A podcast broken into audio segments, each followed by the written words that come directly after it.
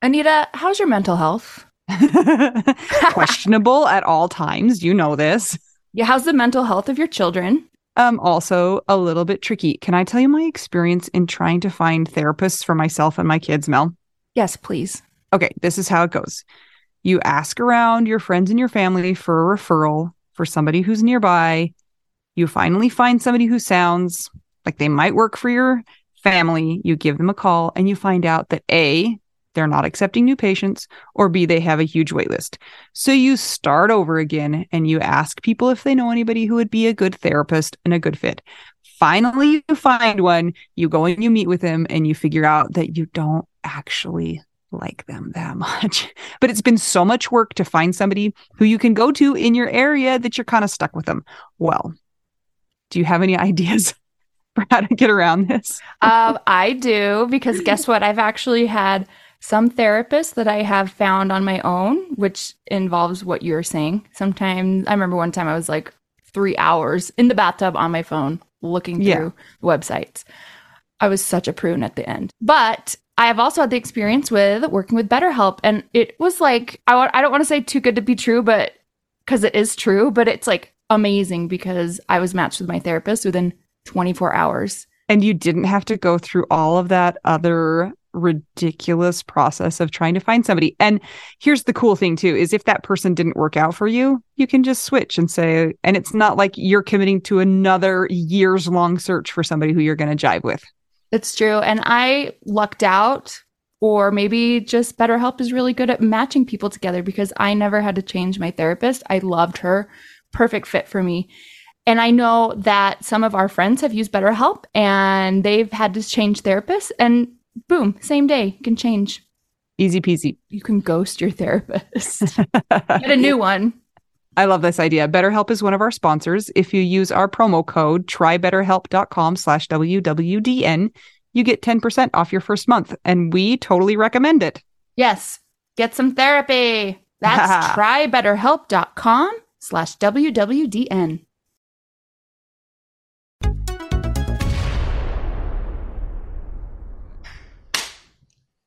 Hey, Anita, guess what we're talking about today? I have no idea. Please tell me. A grief hangover. Oh. I have experienced this so many times, and it's kind of a bizarre feeling. So a grief hangover refers to the days after a big grief day. So like after a birthday, after a holiday, or after just a day that was hard for whatever reason.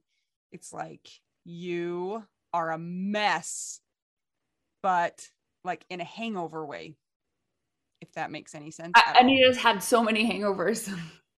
Full disclosure, guys. I don't even drink any alcohol at all. So I don't even know what a hangover really feels like, but that's my best terminology for it. It's like the after effects of whatever happened the day before. I mean, full disclosure too, same situation for me, which I know might be shocking to people because I have blue hair. And everybody around here seems to think many things about it. Yes.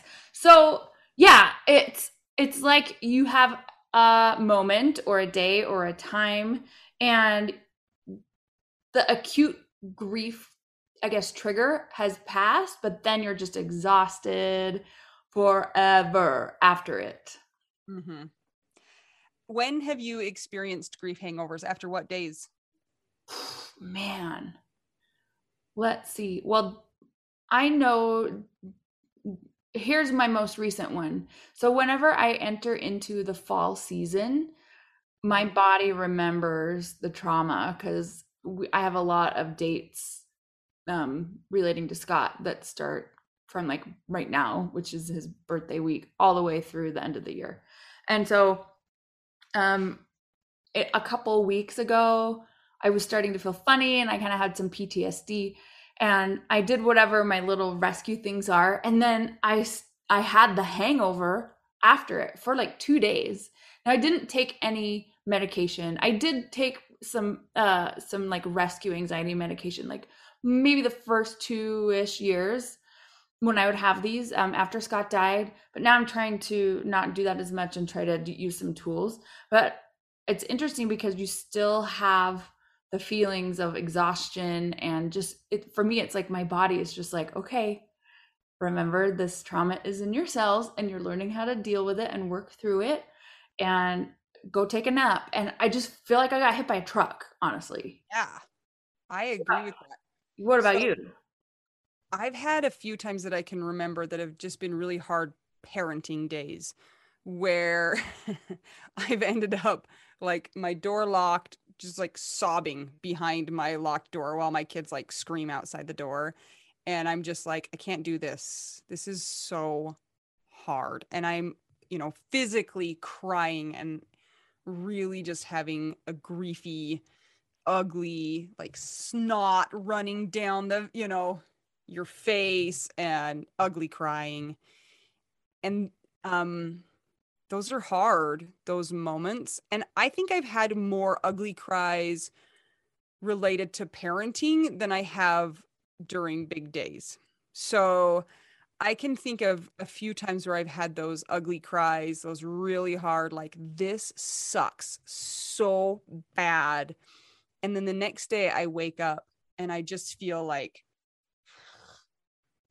heavy and kind of, I don't feel that, like you said, the word acute. I don't feel that acute sadness or that acute distress, but I just feel worn out. I feel like I used my wad and I got nothing left. That's a shooting term, Mel. Anita. What? You have boys in your house.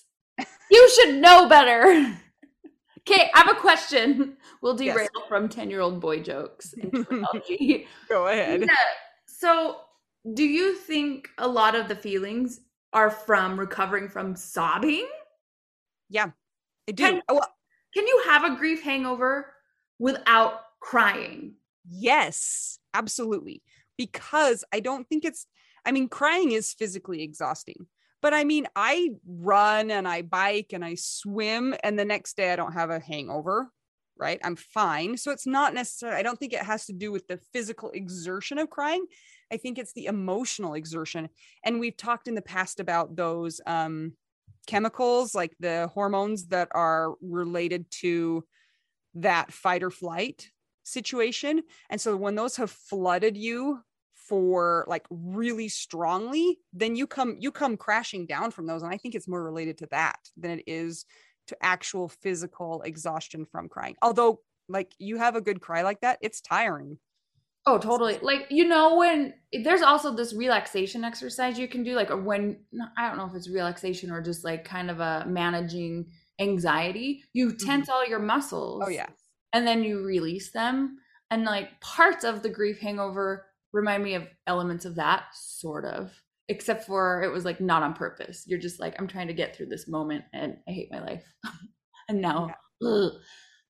How long did it take you to figure out that you were having a grief hangover? Do you remember? Man, I just feel like the first year or two, I was just in such a blur that I felt like I was always in one every day. But I think, Anita, 'cause remember, you were always running and doing exercise after Jason died. I didn't have that because of my car accident. And so everything kind of just blurred together because I couldn't get out of bed. So I don't know. But what about you? I think you might answer this better than me because you've been healthier than me. I don't know how long it took me. I just know that it took me a while. And at one point in time, I was like, why is today such a weird, low, kind of almost no emotion as opposed to that really like heightened emotion? Why do I feel kind of like a zombie? It took me a while to ask myself like what was going on, and then to think, oh, yesterday was terrible. I think that's why I'm feeling this way today. So I did not clue into it immediately. I kind of feel like I'm a dumb griever sometimes because it's taken me a long time. Like sometimes I'm like, oh, I'm having grief right now. And I haven't even clued into that sometimes. So it took me a while. And then just like all of the things, as soon as I realized it, I was like, oh, that makes total sense. And like, give yourself a break and let yourself have a day where, and that, those are the days when I'm most likely to be like, no, I'm just going to like lay in my bed, even though I can't actually do that, but sort of, I'm going to be lazier than I would normally. Okay. So what do you think your longest grief hangover was? I probably a couple days. I'm going to say like two days where I just fell out of sorts, but not in that heightened pain, just more zombie like. Mm-hmm. Yeah. That's my best guess. Mine was probably like 2 weeks. Really? But also, okay, if you're taking benzos as a rescue anxiety drug, like it helps you to stay in that longer. Because do they kind of recreate that feeling?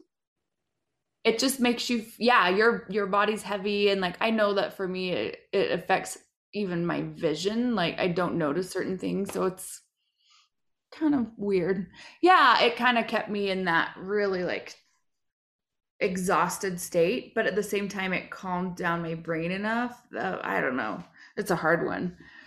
Yeah. I always feel like a nap is in order after a grief hangover, because you just need to have that downtime, because it's physically exhausting, even though it's not like you ran a marathon. You're just exhausted from the emotional part of it. This actually happened to me yesterday. As we're talking about it, I'm realizing that's what was happening. So it was Scott's birthday. It was the day of the Zoom hangs. It was the day of a gig. It was the day of my engagement anniversary. It was September 11th. And I woke up and it was like all the things. Yeah. And I woke up and I felt heavy and I went and did the day. Right. But I just felt like all I want to do is sleep, and I didn't have any tears or anything. I wasn't crying. So I think for me, if I'm not crying, then like you, I'm kind of a dumb griever where I'm like, well, I should be fine. What's the deal? Like as long as I'm not crying, I'm fine. But I did notice that it kind of exhibited that way as a grief hangover, but it didn't really come from an emotional, like a cognizant emotional event. So it was more a subconscious grief hangover, even though you weren't consciously dealing with the grief. It's like your body knew that that's where you were at.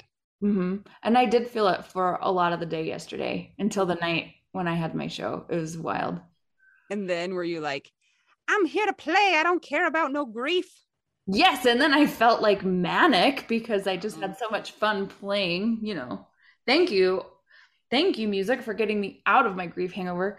But yeah, it's hard. I wonder what some of our other widow friends have in terms of grief hangovers, or if they notice patterns, or if they come on randomly, or if they have specific events that trigger them, or if they have a routine that they find works for them, or if it's random. What do you think?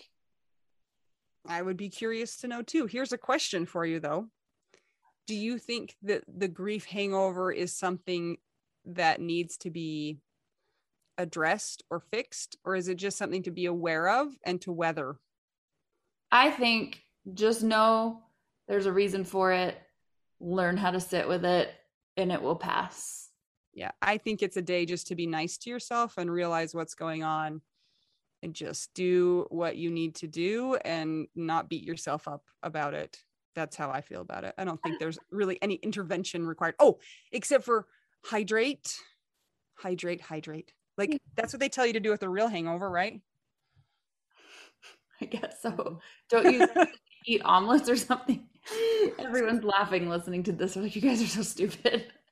So yeah, I mean, and a big common thread among any emotion that you are trying to avoid, the longer that you resist it, the more it will stay with you. So you might be surprised if you just learn how to sit with it and like allow it, then it might not even be a whole day that your grief hangover stays with you. It might be an hour or two, or maybe like 7 hours and then go away. So we get better at this, hopefully, as we go on. But I think awareness is number one, and then not resisting it, because resisting can lead to burnout and beating yourself up or shaming yourself, all that stuff. We don't need any more of that. You just hit on something though that is an interesting idea, and that is that if you've been feeling that grief hangover and you're like, okay, I'm done with this, changing your activity, doing something different, doing something that you love can pop you out of that. I've had that a lot. Like, I'll go for a run and I'm like, okay, I'm good. I've reset myself. I feel like we can do this again. So like, you played music and it helped you to kind of snap out of it. So loudly, I played music loudly, like myself. Yeah. Yeah. I think that it's interesting because aren't we always navigating that line of, if I push through, is this going to actually help me pull out of something, or is it going to set me back? So, and we don't know unless we try it. And so you just make your best guess and you try it. And one thing that I've been trying to pay attention to more lately is I always want to sleep. I always want to like not go out. I always want to not go to the store or not do the things. And so I have to be like, okay, that's a part of my brain talking. Is that a part of my brain that I want to listen to right now? Or do I want to make a decision to be like, thanks brain for trying to keep me safe. I'm trying to break my cycles of not wanting to do anything. So I'm going to try a thing that's manageable and then break the cycle. So it can be done. I think that it's individual and personal for everybody that's going through it on what their own patterns are, what's going to work or not. And it's like a science experiment. Yeah. And it's like not trying to chase it away. Like there's a difference, like you're saying, there's like that line of, am I trying to chase it away? Or am I just trying to be like, okay, I would like to be somewhere else now. You know, I would like to change my thoughts. I'm here. I realize it. I'm okay with it, but I would like to try something new. So I will. Yes. So I'm going to try. So give it a go. But like we said, just awareness and being nice to yourself, because grief hangovers, they're legit and they can take it out of you. Yeah. Or eat some ice cream or eat a taco or take a nap. Yes. All of the things at once, but don't eat tacos in your bed. Why? I eat them in my bed. Crumbs, Mel. Anita, if you have crumbs in your bed from tacos, you're doing it wrong. Are we talking hard shell or soft shell? You should be able to. Yes, I'm shitting on you. This conversation has taken a strange turn. So everybody, tell us about your grief hangover experiences. If you've clued into the fact that there's such a thing as a grief hangover and what they look like for you, tell us your experiences. We want to hear from you. Yep. So comment below if you are watching this on Instagram or on YouTube, or if you're in our Widow Wives Club, let us know what you think. Thanks. I'm Anita. I'm Mel. We're two young widows and we're always trying to figure out widow. We do. No.